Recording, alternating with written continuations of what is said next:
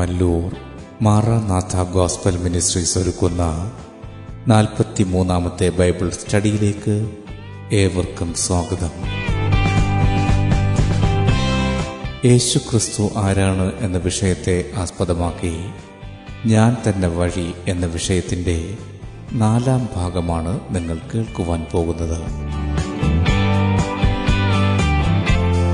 ക്ലാസുകൾ എടുക്കുന്നത് brother Sunil Kumar C G.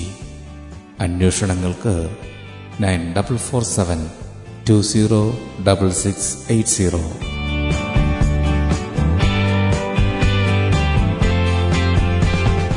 ഈ ക്ലാസുകളുടെ വീഡിയോ യൂട്യൂബിലും ലഭ്യമാണ്. Amen T V network, Trivandrum, Kerala. 9959975980.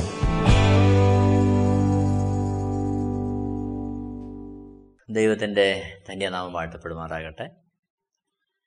യോഹന്നാൻ്റെ സുവിശേഷം 14-ാമത്തെ അധ്യായം, അതിൻ്റെ 6-ാമത്തെ വാക്യത്തിൽ യേശു ക്രിസ്തു പറയുന്നു, ഞാൻ തന്നെ വഴിയും സത്യവും ജീവനുമാകുന്നു. ഞാൻ മുഖാന്തരമല്ലാതെ ആരും പിതാവിൻ്റെ അടുക്കലെത്തുന്നില്ല. ഇവിടെ യേശു ക്രിസ്തു അനുസരണമുള്ള മനുഷ്യൻ എന്നതാണ് നമ്മൾ ഇവിടെയും ചിന്തിക്കാൻ ആഗ്രഹിക്കുന്നത്. മത്തായി സുവിശേഷം 1-ാമത്തെ അധ്യായം അതിൻ്റെ 18-ാമത്തെ വാക്യത്തിൽ യേശുക്രിസ്തുവിൻ്റെ ജനനത്തെക്കുറിച്ച് നമ്മളിങ്ങനെ വായിക്കുന്നു. അവൻ്റെ അമ്മയായ മറിയ യോസഫിന് വിവാഹം നിശ്ചയിക്കപ്പെട്ട ശേഷം അവർ കൂടി വരും മുമ്പേ പരിശുദ്ധാത്മാവിനാൽ ഗർഭിണിയായി എന്ന് കണ്ടു. അപ്പോൾ യേശുക്രിസ്തുവിൻ്റെ ജനനം ഭൂമിയിലേക്കുള്ള മനുഷ്യനായുള്ള പ്രവേശനം, അത് സാധ്യമാക്കുന്നത് പരിശുദ്ധാത്മാവിൻ്റെ ഇടപെടലാണ്. ലൂക്കോസ് വിശേഷം 1-ാമത്തെ അധ്യായം 28, 29, 30 വാക്യങ്ങളിൽ ദൂതൻ അവളോട്, മറിയയെ ഭയപ്പെടേണ്ട, നിനക്ക് ദൈവത്തിൻ്റെ കൃപ ലഭിച്ചു, നീ ഗർഭം ധരിച്ച് ഒരു മകനെ പ്രസവിക്കും. ലൂക്കോസിൻ്റെ സുവിശേഷം 1:34 മറിയ ദൂതനോട്, ഞാൻ പുരുഷനെ അറിയാകിയാൽ ഇതെങ്ങനെ സംഭവിക്കുമെന്ന് പറഞ്ഞു. ലൂക്കോസിൻ്റെ സുവിശേഷം 1-ാമത്തെ അധ്യായം അതിൻ്റെ 35-ാമത്തെ വാക്യത്തിൽ അതിന് ദൂതൻ, പരിശുദ്ധാത്മാവ് നിന്റെ മേൽ വരും, അത്യുന്നതൻ്റെ ശക്തി നിന്റെ മേൽ നിഴലിടും, ആകയാൽ ഉത്ഭവിക്കുന്ന വിശുദ്ധ പ്രജ. അപ്പോൾ യേശുക്രിസ്തുവിൻ്റെ ജനനം ദൈവത്തിനാൽ, പരിശുദ്ധാത്മാവിനാൽ ദൈവമായവൻ വിശുദ്ധ പ്രജയായിട്ട് ഭൂമിയിലേക്ക് അവതരിക്കുകയാണ്. നമുക്കറിയാം, ഫിലിപ്പിയ ലേഖനം 2-ാമത്തെ അധ്യായം 6 മുതൽ 8 വരെയുള്ള വാക്യങ്ങളിൽ ഭക്തനായ പൗലോസ് യേശുക്രിസ്തുവിനെ കുറിച്ച് ഇങ്ങനെ എഴുതി, അവൻ ദൈവരൂപത്തിലിരിക്കെ ദൈവത്തോടുള്ള സമത്വം മുറുകെ പിടിച്ചുകൊള്ളണം എന്ന് വിചാരിക്കാതെ ദാസരൂപമെടുത്തു, മനുഷ്യ സാദൃശ്യത്തിലായി തന്നെത്താൻ ഒഴിച്ചു വേഷത്തിൽ മനുഷ്യനായി വിളങ്ങി തന്നെത്താൻ താഴ്ത്തി മരണത്തോളം, ക്രൂശില മരണത്തോളം തന്നെ അനുസരണമുള്ളവനായി തീർന്നു. അപ്പോൾ ഇവിടെ നമ്മൾ വായിക്കുന്നത് യേശുക്രിസ്തുവിൻ്റെ മനുഷ്യരൂപത്തിൽ ഭൂമിയിലായിരുന്നപ്പോഴുള്ള സമ്പൂർണ്ണ അനുസരണത്തെ നമ്മൾ ദർശിക്കുകയാണ്. സമ്പൂർണമായ അനുസരണം. അപ്പോൾ ഇവിടെ അനുസരണം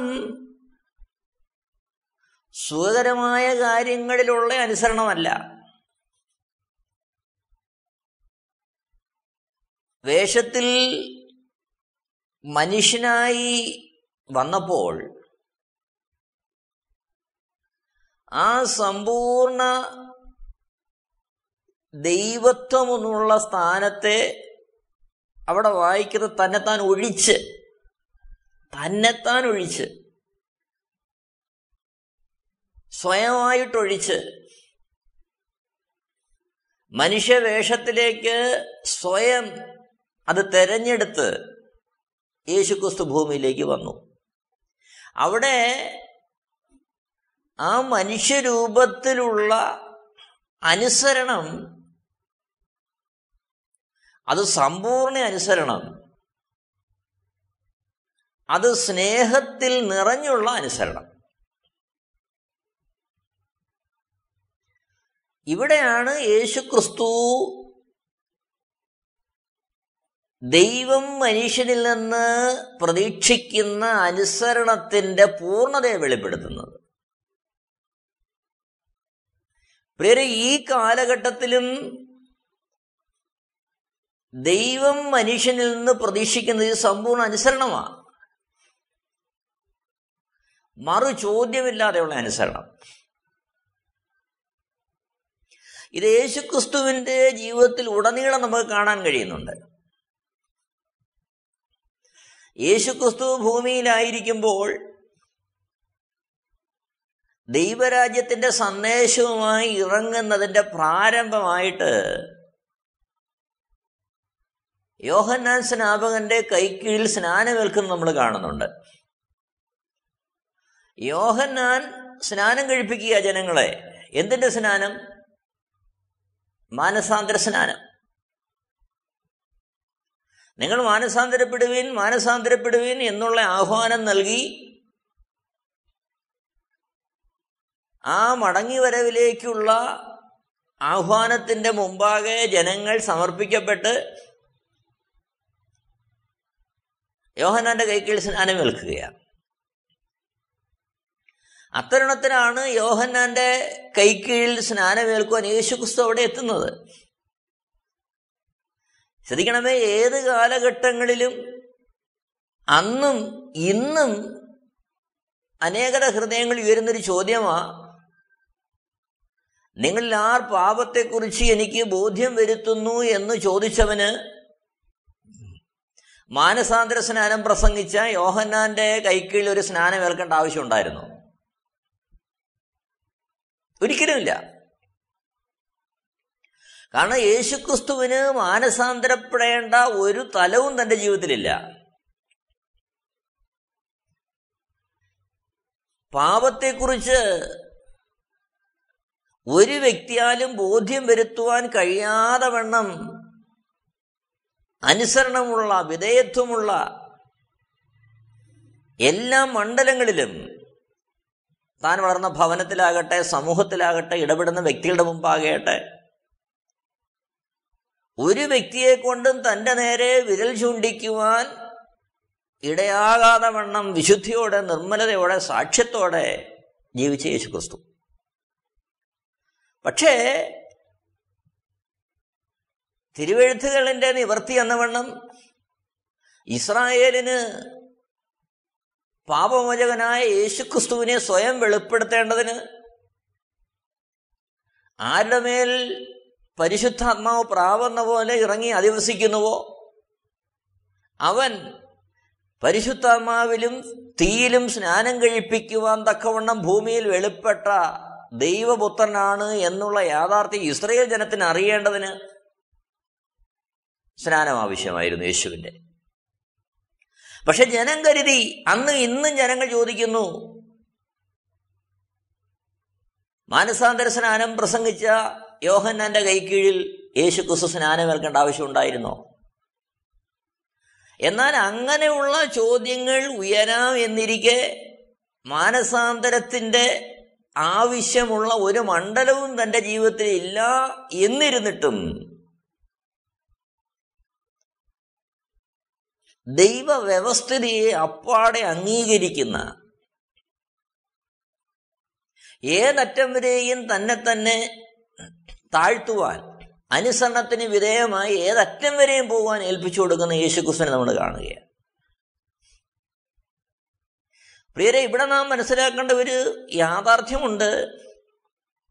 വിശുദ്ധ വേദപുസ്തകത്തിലെ എല്ലാ ആത്മീയ സത്യങ്ങളും വെളിപ്പെടുത്തുന്നതും മനുഷ്യരിൽ നിന്ന് ദൈവം പ്രതീക്ഷിക്കുന്ന സമ്പൂർണ്ണ അനുസരണമാണ്.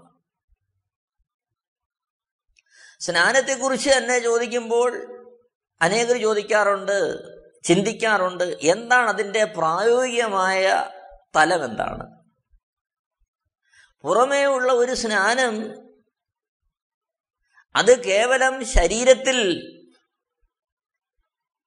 ഒരു വ്യത്യസ്തമായി ചിന്തിക്കുമ്പോൾ ഒരു കർമ്മ പ്രവൃത്തി എന്നുള്ള തരത്തിൽ അതിനെ വ്യാഖ്യാനിക്കാമെന്നിരിക്കെ അതിനെന്താണ് ആത്മീയ തലത്തിൽ മനുഷ്യനിൽ മാറ്റം വരുത്താൻ കഴിയുമെന്ന് അനേകർ ചിന്തിക്കുമ്പോൾ ഇവിടെ സ്നാനമെന്നുള്ളതും ദൈവത്തിൻ്റെ സമ്പൂർണ്ണ അനുസരണത്തിൻ്റെ കീഴിൽ വരുന്നൊരു കാര്യമാണ്. മത്തായി സുവിശേഷത്തിൻ്റെ അവസാനത്തെ അധ്യായം 28-ാം അധ്യായത്തിൽ യേശുക്രിസ്തു പറയുന്നുണ്ട്, നിങ്ങൾ പുറപ്പെട്ട് പിതാവിൻ്റെയും പുത്രൻ്റെയും പരിശുദ്ധാത്മാവിൻ്റെ സ്നാനം കഴിപ്പിച്ചു. അപ്പോൾ അത് യേശുക്രിസ്തുവിൻ്റെ ശിഷ്യന്മാർക്ക് കൊടുക്കുന്ന കൽപ്പനയാണ്. പഴയ നിയമത്തിൽ നോക്കുമ്പോൾ നമ്മൾ കാണുന്നുണ്ട് അവിടെയും ദൈവം സമ്പൂർണമായി പ്രതീക്ഷിച്ചതും ദൈവഭൃത്യന്മാർ ചെയ്തതും സമ്പൂർണ്ണ അനുസരണമാണ്. അബ്രഹാമിന്റെ വിഷയം നോക്കിയേ, വിശ്വാസികളുടെ പിതാവെന്നറിയപ്പെടുന്ന അബ്രഹാം, അബ്രഹാമിനോട് താൻ കാണിപ്പാനിരിക്കുന്ന ദേശത്തേക്ക് പോകണമെന്ന് പറയുമ്പോൾ തൻ്റെ പിതൃഭവനത്തെയും ചാർച്ചക്കാരെയും വിട്ട് ദൈവശബ്ദം കേട്ട് എങ്ങോട്ടെന്നറിയാതെ ഇറങ്ങി പുറപ്പെടുന്ന അബ്രഹാം. അപ്പോൾ അവിടെ അബ്രഹാമിന്റെ പ്രവൃത്തിയിൽ നമ്മൾ കാണുന്ന സമ്പൂർണ്ണ അനുസരണമാണ്. അബ്രഹാമിനോടുള്ള ബന്ധത്തിൽ ഭാര്യയായ സാറയിൽ ഒരു കുഞ്ഞിനെ ദൈവം കൊടുക്കുമെന്ന് വാഗ്ദത്തം ദൈവം ചെയ്യുമ്പോൾ വാഗ്ദത്തം ലഭിച്ചവൻ ആ വാഗ്ദത്ത നിവൃത്തി പ്രാപിക്കുന്നത് വർഷങ്ങൾ കഴിഞ്ഞാണ്. നിന്റെ സന്തതി കടൽക്കരയിലെ മണൽത്തിരി പോലെ എണ്ണമറ്റ ആ ഒരു തരത്തിലേക്ക് വർദ്ധിക്കൂ എന്ന് പറയുമ്പോൾ ആ വാഗ്ദത്തങ്ങളുടെ മുഴുവൻ ഉറവിടം അബ്രഹാമിന് സാറയിൽ ജനിച്ച ഇസഹാക്ക് എന്ന മകനാണ്. പക്ഷേ നമ്മൾ കാണുന്നു ആ ഇസഹാക്കിനെ ദൈവം അബ്രഹാമിനോട് ചോദിക്കുക യാഗം കഴിക്കാൻ.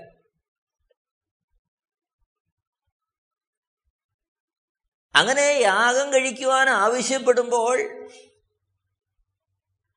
അബ്രഹാമിൽ നിന്ന് നമ്മൾ കാണുന്നത് യാതൊരു പ്രതിവാദവുമില്ലാതെ, പ്രതിവാദത്തിനുള്ള ഒരുപാട് വേദികൾ അവിടെ ഉണ്ട്. അബ്രഹാമിന് ദൈവത്തോട് ചോദിക്കാം, സമ്പൂർണ്ണ അനുഗ്രഹത്തിൻ്റെയും വാഗ്ദത്തത്തിൻ്റെ എല്ലാം കേന്ദ്രബിന്ദു ഈസാക്കാണല്ലോ, അവനെ യാഗം കഴിച്ചാൽ എന്തായിത്തീരും? പക്ഷെ അവിടെ നമ്മൾ കാണുന്ന കാഴ്ച യാതൊരു പ്രതിവാദവും കൂടാതെ, യാതൊരു മറുചോദ്യവും കൂടാതെ ദൈവം ചോദിച്ച തൻ്റെ മകനെ അതേ അർത്ഥത്തിൽ ദൈവത്തിന് വേണ്ടി കൊടുക്കുവാൻ മനസ്സുറപ്പിച്ച അബ്രഹാമിനെ. അതായത് യാഗം കഴിക്കുവാൻ വേണ്ടി പുറപ്പെടുമ്പോൾ യാഗം കഴിക്കേണ്ടെന്ന മലയിലെത്തി ആ യാഗത്തിന് ഒരു തടസ്സവും ഉണ്ടാകാതിരിക്കാൻ യാഗത്തിനാവശ്യമായ വിറക്, അതിനാവശ്യമായ തീ, കത്തി, ഇതെല്ലാം നേരത്തെ തയ്യാറാക്കി വെച്ച് യാഗത്തിന് ഒരു മുടക്കവും വരാതെ അത് നിവർത്തിക്കുവാൻ വേണ്ടി ദൈവികമായി ലഭിച്ച വാഗ്ദത്തങ്ങളെ മുറുകെ പിടിച്ച് ഒഴുകഴു ഒന്നും പറയാതെ സമ്പൂർണ്ണ അനുസരണത്തിൽ, അവിടെയാണ് ദൈവസ്നേഹത്തിൻ്റെ ആഴം അബ്രഹാമിൻ്റെ ജീവിതത്തിൽ കാണുന്നത്. താൻ സ്നേഹിച്ച തൻ്റെ മകനെ, വാഗ്ദത്തങ്ങളുടെ നിവൃത്തിയായ തൻ്റെ മകനെ യാതൊരു മറുചോദ്യവും കൂടാതെ ഏൽപ്പിച്ചു കൊടുക്കുന്ന അബ്രഹാം. പ്രിയരെ, ഈ ഒരു അനുസരണമാണ് ദൈവം പ്രതീക്ഷിക്കുന്നത്. യേശുക്രിസ്തുവിന്റെ ജീവിതത്തിൽ ഈ അനുസരണത്തിന്റെ പൂർണ്ണത കാണുകയാണ്. അബ്രഹാം ഉൾപ്പെടെയുള്ള പഴയ നിയമവിശുദ്ധന്മാർ എല്ലാവരും ആദാമിന്റെ സന്തതി പരമ്പരയിൽ ജനിക്കൊണ്ട് ആദാമ്യമായ പാപം അവരിലെല്ലാവരും വസിക്കൊണ്ട് അവരുടെ ആരുടെയും അനുസരണം കൊണ്ട് പാപമോചനം സാധ്യമല്ല എന്നുള്ളത് കൊണ്ട് പരിശുദ്ധാത്മാവിനാൽ ദൈവമായവൻ മറിയുടെ ഗർഭപാത്രത്തിൽ ഒരു ശിശുവായി ഭൂമിയിലേക്ക് വന്നു. എന്തിന്? പാപം തീണ്ടാത്തവൻ, പാപമറിയാത്തവൻ, പാപത്തിൽ ജനിക്കാത്തവൻ, സ്നേഹത്താൽ പൂരിതമായ സമ്പൂർണ്ണ അനുസരണത്താൽ ദൈവ ഇഷ്ടത്തെ നിവർത്തിക്കേണ്ടതിനായി. പ്രിയരെ, ഈ ആത്മീയ സത്യം നമ്മൾ ഗ്രഹിച്ചേ മതിയാകും. പുതിയ നിയമകാലത്ത് യേശുക്രിസ്തുവിനെ അനുഗമിക്കുന്നു എന്നവകാശപ്പെടുന്ന ഏതൊരു വ്യക്തിയിൽ നിന്നും ദൈവം പ്രതീക്ഷിക്കുന്ന അനുസരണം ഇതാണ്. ശുശ്രൂഷകന്മാരെന്ത് പറയുമെന്ന് കരുതിയല്ല, നാട്ടുകാരെന്ത് പറയുമെന്ന് കരുതിയല്ല, പ്രിയപ്പെട്ടവരോ സ്നേഹിക്കുന്നവരോ നമ്മളെക്കുറിച്ച് എന്ത് പറയുമെന്ന് കരുതിയല്ല, അതിലൊക്കെ ഉപരിയായി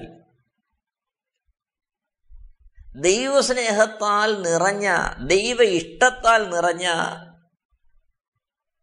ആ ഒരു സമ്പൂർണ്ണ അനുസരണം. അപ്പോൾ മറുചോദ്യ ഉയരും, എന്നെക്കൊണ്ട് നിങ്ങളെക്കൊണ്ടോ 100% സാധ്യമാണോ? ഇവിടെയാണ് പരിശുദ്ധാത്മാവെന്ന ഉപദേഷ്ടാവിൻ്റെ സഹായം ദൈവം നമുക്ക് തരുന്നത്. ഒരു വേള ഈ ഒരു സമർപ്പണത്തോടെ നീങ്ങുമ്പോഴും നമ്മുടെ ജീവിതത്തിൽ തെറ്റുപറ്റിയെന്ന് വന്നാൽ യേശുക്രിസ്തു എന്ന മധ്യസ്ഥൻ നമുക്ക് വേണ്ടി ഉണ്ട് പക്ഷപാതം ചെയ്യാൻ. ഇവിടെ ലക്ഷ്യം, ദൈവം നമ്മളിൽ നിന്ന് ആഗ്രഹിക്കുന്നത് ആ ദൈവസ്നേഹത്തിൽ ആധാരമായ അനുസരണത്തിലേക്ക് നമ്മളെ ഏൽപ്പിച്ചു കൊടുക്കുന്ന ഒരു വിധേയത്വവും അതിനുവേണ്ടി ഉത്സാഹിക്കുന്ന ഒരു സമർപ്പണമാണ് ദൈവം നമ്മളെ പ്രതീക്ഷിക്കുന്നത്.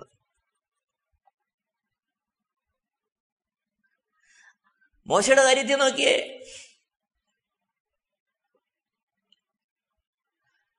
മോശയോടും ദൈവത്തോടും പിറുപിറുത്ത് അഗ്നിസർപ്പത്തിന്റെ കടിയേറ്റ് അനേകർ മരിക്കുമ്പോൾ മോശയോട് ദൈവം പറയുക, മരുഭൂമിൽ നീ എന്ത് ചെയ്യണം? പിത്തള സർപ്പത്തെ ഉയർത്തണം. പിത്തള സർപ്പത്തെ ഉയർത്തുമ്പോൾ ആ പിത്തള സർപ്പത്തിലേക്ക് ആരൊക്കെ പ്രത്യാശയോടെ രക്ഷയ്ക്കായി നോക്കുന്നുവോ അവർക്കെല്ലാം ജീവൻ തിരിച്ചു കിട്ടും. പ്രായോഗികമായി ചിന്തിക്കുമ്പോൾ അതിൻ്റെ ലോജിക്ക് എന്താ? അതിൻ്റെ സാധ്യത എന്താ? ഒന്നുമില്ല. അതായത് അഗ്നിസർപ്പത്തിൻ്റെ കടിയേറ്റ് മരിക്കാൻ തുടങ്ങുന്ന മനുഷ്യന് എന്താണ് ആവശ്യം? പ്രായോഗികമായി ചിന്തിക്കുമ്പോൾ അവന് ചികിത്സയാണ് ആവശ്യം. പക്ഷെ ദൈവം മോശയോട് പറയുന്നു, നീ പിത്തള സർപ്പത്തെ മരുഭൂമിയിൽ ഉയർത്തുക. സമ്പൂർണ്ണ അനുസരണത്താൽ വിധേയപ്പെട്ട് അതിൻ്റെ പ്രായോഗിക വശങ്ങളെ വിശകലനം ചെയ്യാതെ ആരൊക്കെ അതിലേക്ക് നോക്കുവാൻ തയ്യാറാകുന്നു അവന് രക്ഷയുണ്ട്.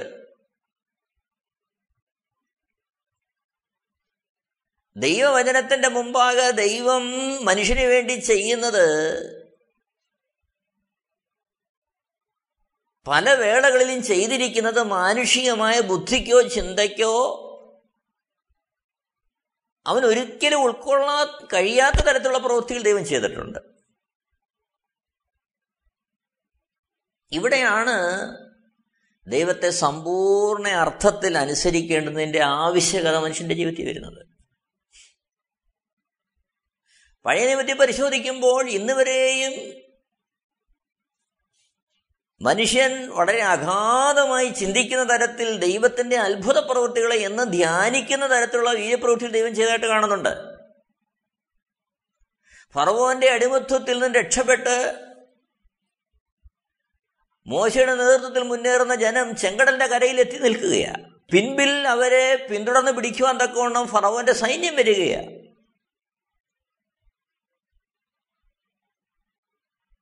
അവരുടെ മുമ്പിലുള്ളത് ചെങ്കടല.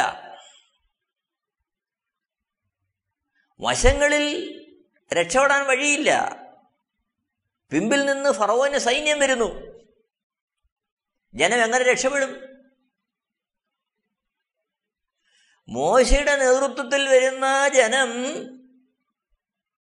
ഫറവോന്റെ ആ വരവ് കണ്ട് പിറുപിറുക്കുകയാണ്.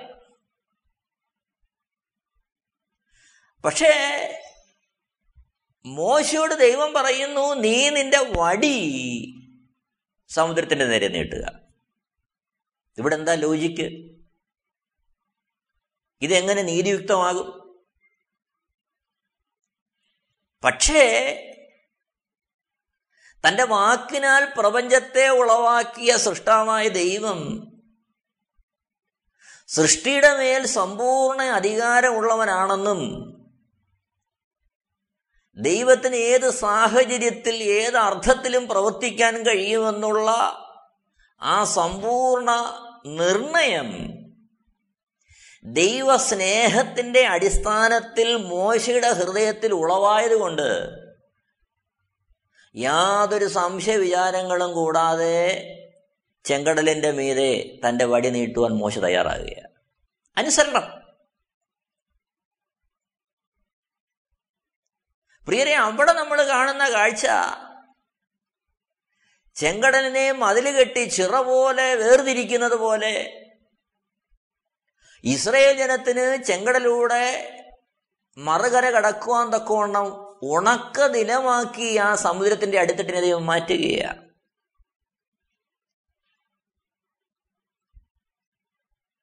യേശുക്രിസ്തുവിൽ ദൈവിക സ്നേഹം കണ്ടെത്തി രക്ഷകനായ യേശുവിനെ ദൈവവും കർത്താവും പാപമോചകനും എന്ന് തിരിച്ചറിഞ്ഞ്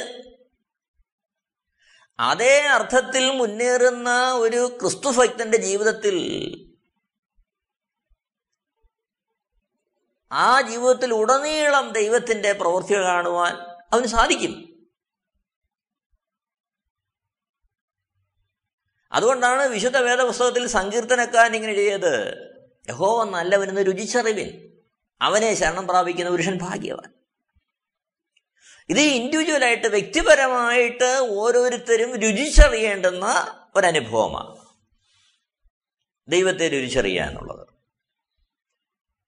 അത് ദൈവസ്നേഹമാണ് അതിൻ്റെ ആഴം. അപ്പോൾ പഴയ നിയമകാലത്ത് നമ്മൾ കാണുന്നത് യുദ്ധങ്ങൾ, ദൈവം കൊടുക്കുന്ന വിമോചനങ്ങൾ, ഇതെല്ലാം നമ്മൾ കാണുകയാണ്. എരിഹോ മതിൽ തകരുന്നു നോക്കിയാട്ടെ, അതിനോടുള്ള ബന്ധത്തിൽ ഭക്തനായ യോശുവയോട് ദൈവം പറയുന്നത്, ആ മതിലിനെ ചുറ്റി നടക്കുക, കാഹളം ഊതുക. പക്ഷേ അവിടെയും നമ്മൾ ദർശിക്കുന്ന കാര്യം ഇതാ, ചിന്തകൾക്കുപരിയായി, കണക്കുകൂട്ടലുകൾക്കുപരിയായി ദൈവത്തിൻ്റെ പ്രവൃത്തി വെളിപ്പെടുകയാണ്. എന്നെ കേൾക്കുന്ന പ്രിയരെ, ശ്രദ്ധിക്കേണ്ടുന്ന വസ്തുത, യേശുക്രിസ്തുവിൻ്റെ ജീവിതത്തിൽ യേശുക്രിസ്തു മാനകുലത്തിൻ്റെ മോചനത്തിന് വേണ്ടി ഭൂമിയിലേക്ക് വരുമ്പോൾ എനിക്കും നിങ്ങൾക്കും മാതൃകയായതും മാതൃകയാക്കുവാൻ തക്കവണ്ണം മുമ്പിൽ വെച്ചതും ഈ സമ്പൂർണമായ സ്നേഹത്തിൽ അടിസ്ഥാനപ്പെട്ട, സ്നേഹത്താൽ പൂരിതമായ അനുസരണമാണ്. യോഹന്നാന്റെ കൈക്കീഴിൽ സ്നാനമേൽക്കുവാൻ ദൈവമായിരുന്നവൻ മനുഷ്യവേഷമെടുത്ത് ഭൂമിയിലേക്ക് വന്നവൻ അവിടുത്തെ ഒരുക്കിയത് ഈ സമ്പൂർണ്ണ അനുസരണത്തിൻ്റെ വെളിപ്പെടുത്തലാണ്. അപ്പോൾ യേശുക്രിസ്തു ഭൂമിയിലേക്ക് മനുഷ്യരൂപമെടുത്ത് വന്നപ്പോൾ താൻ വളർന്ന ഭവനത്തിൽ കീഴടങ്ങിയിരുന്നപ്പോഴും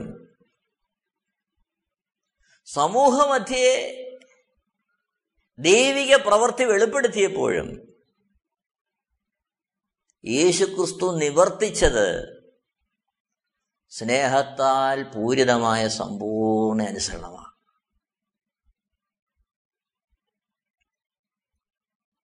ശ്രദ്ധിക്കണമേ, പരിശുദ്ധാത്മാവിനാൽ വിശുദ്ധ പ്രജയായി സ്വയം തെരഞ്ഞെടുത്ത ഭൂമിയിലേക്ക് നാം. ഫിലിപ്പിയ ലേഖനം 2-ാം അധ്യായം 6 മുതൽ 8 വരെയുള്ള വാക്യങ്ങളിൽ എത്ര മനോഹരമായ പ്രയോഗമാണ് നമ്മളവിടെ കാണുന്നത്. ദൈവരൂപത്തിലിരിക്കെ ആത്മസ്വരൂപനായവൻ പരിമിതികളില്ലാത്ത ആ അവസ്ഥയിൽ നിന്ന്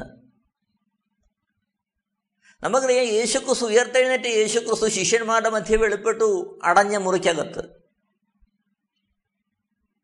വ്യത്യസ്തമായ സ്ഥലങ്ങളിൽ വ്യത്യസ്ത ആളുകൾക്ക് ഒരേ സമയം പ്രത്യക്ഷപ്പെടുകയാണ്. യേശുക്രിസ്തുവിനെ അനുഗമിക്കുവാൻ തക്കവണ്ണം തിരഞ്ഞെടുക്കപ്പെട്ട പത്രോസും ശേഷം ശിഷ്യന്മാരും യേശുക്രിസ്തുവിന്റെ ക്രൂശീകരണത്തിന് ശേഷം പണ്ടുപേക്ഷിച്ച വള്ളവും വലയും തപ്പിയെടുത്ത് വീണ്ടും മീൻ പിടിക്കാൻ വേണ്ടി പുറപ്പെട്ടു പോയപ്പോൾ രാത്രി മുഴുവൻ അവർ അധ്വാനിച്ചിട്ട് ഒന്നും കിട്ടാതെ നിരാശരായി വലഞ്ഞിരിക്കുമ്പോൾ കടൽക്കരയിൽ അവർക്ക് വേണ്ടി ഭക്ഷണം ഒരുക്കി കാത്തു നിൽക്കുന്ന യേശുവിനെ നമ്മൾ കാണുകയാണ്.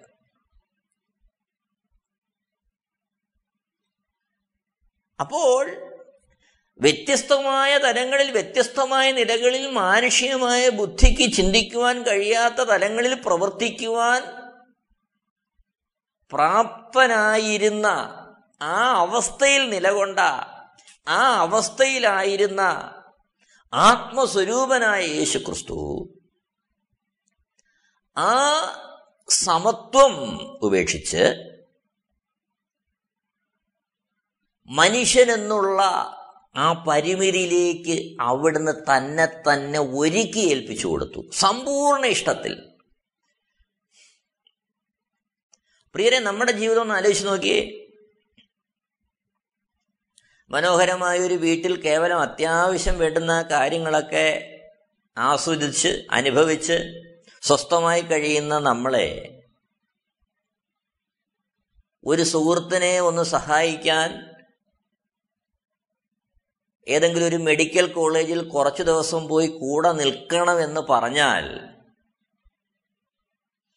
നമ്മളെ വീട്ടിലുള്ളതുപോലെ സുഖസൗകര്യങ്ങളോ സാഹചര്യങ്ങളോ അവിടെ ഉണ്ടാകത്തില്ല. നല്ല ബാത്റൂം കാണത്തില്ല, കിടന്ന് വിശ്രമിക്കാൻ കട്ടിൽ കാണത്തില്ല, കുടിക്കാൻ വെള്ളം കാണത്തില്ല. നമുക്ക് അതേപോലുള്ള സ്വാതന്ത്ര്യം ഇവിടെ കാണത്തില്ല. നമ്മൾ കേവലം ഒരു മനുഷ്യനായിരിക്കെ, ഇതേ അവസ്ഥയിൽ ജനിച്ചിരിക്കെ, ഈ പരിമിതികളെല്ലാം എന്താണെന്ന് നമ്മൾ ഒരു വേള അറിഞ്ഞവൻ ആയെന്ന് വരാം. എങ്കിൽ പോലും ഒരാൾക്ക് വേണ്ടി പോയി ഇത് ചെയ്യുവാൻ അത്രത്തോളം കഴിവുണ്ടെങ്കിലേ പറ്റത്തുള്ളൂ. നമ്മളൊന്നാ ചിന്തിക്കേണ്ടതാണ്. ഇപ്പോൾ തന്നെ നമ്മുടെ സമൂഹത്തിൽ അനാഥരെ സഹായിക്കുന്നവരുണ്ട്, വൃദ്ധരായ മാതാപിതാക്കളെ പരിപാലിക്കുന്നവരുണ്ട്, വഴിയോരങ്ങളിൽ ആശ്രിതരില്ലാതെ കഴിയുന്നവരെ എടുത്തുപോയി പുനരധിവസിപ്പിക്കുന്നവരുണ്ട്. അവരെ എല്ലാവരെയും സമൂഹം കാണുന്നത് തീർത്തും വ്യത്യസ്തരായ സൽഗുണങ്ങൾ നിറഞ്ഞ മനുഷ്യരായിട്ടാണ് കാണുന്നത്. അങ്ങനെ കാണാൻ കാര്യം എന്താ? കേവലം പാപത്തിൻ്റെ അടിമത്വത്തിൽ ജനിച്ച നമുക്ക് പോലും സഹജീവികളെ അതേ അർത്ഥത്തിൽ കണ്ട് അവരുടെ ആവശ്യങ്ങൾ അറിഞ്ഞ് അവരെ ഉൾക്കൊണ്ട് മുന്നോട്ട് പോകാൻ കഴിയാതിരിക്കുന്ന വേളയിൽ ഇവിടെ ഇതാ ദൈവമായിരുന്നവൻ സ്നേഹത്താലുള്ള അനുസരണത്താൽ ദൈവ ഇഷ്ടം എങ്ങനെ തൻ്റെ ജീവിതത്തിൽ നിവർത്തിക്കാമെന്ന് വെളിപ്പെടുത്തുകയാണ്. അതിലൂടെയാണ് യേശുക്രിസ്തു എന്ന വ്യക്തി മനുഷ്യരൂപമെടുത്ത് ഭൂമിയിലേക്ക് വന്നവൻ എന്നെയും നിങ്ങളെയും ദൈവസന്നിധിയിൽ വീണ്ടും എത്തിക്കാനുള്ള വഴി തുറന്നത്. അവിടെയാണ് യേശുക്രിസ്തു വഴിയും സത്യവും ജീവനുമായി തീർന്നത്. ആ പ്രാണപ്രിയന്റെ മുമ്പാകെ നമുക്ക് നമ്മുടെ ജീവിതത്തെ ഒന്ന് സമർപ്പിക്കാം. ദൈവം എല്ലാവരെയും ധാരാളമായിട്ട് അനുഗ്രഹിക്കുമാറാകട്ടെ. Amen TV Network, Christian internet channel, സുവിശേഷീകരണത്തിന്റെ വ്യത്യസ്ത മുഖം തേടിയുള്ള യാത്ര, YouTube and Facebook. Amen TV Network, Trivandrum, Kerala.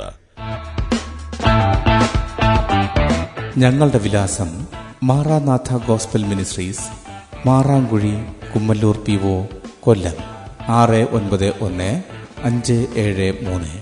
അന്വേഷണങ്ങൾക്ക് 9447206680.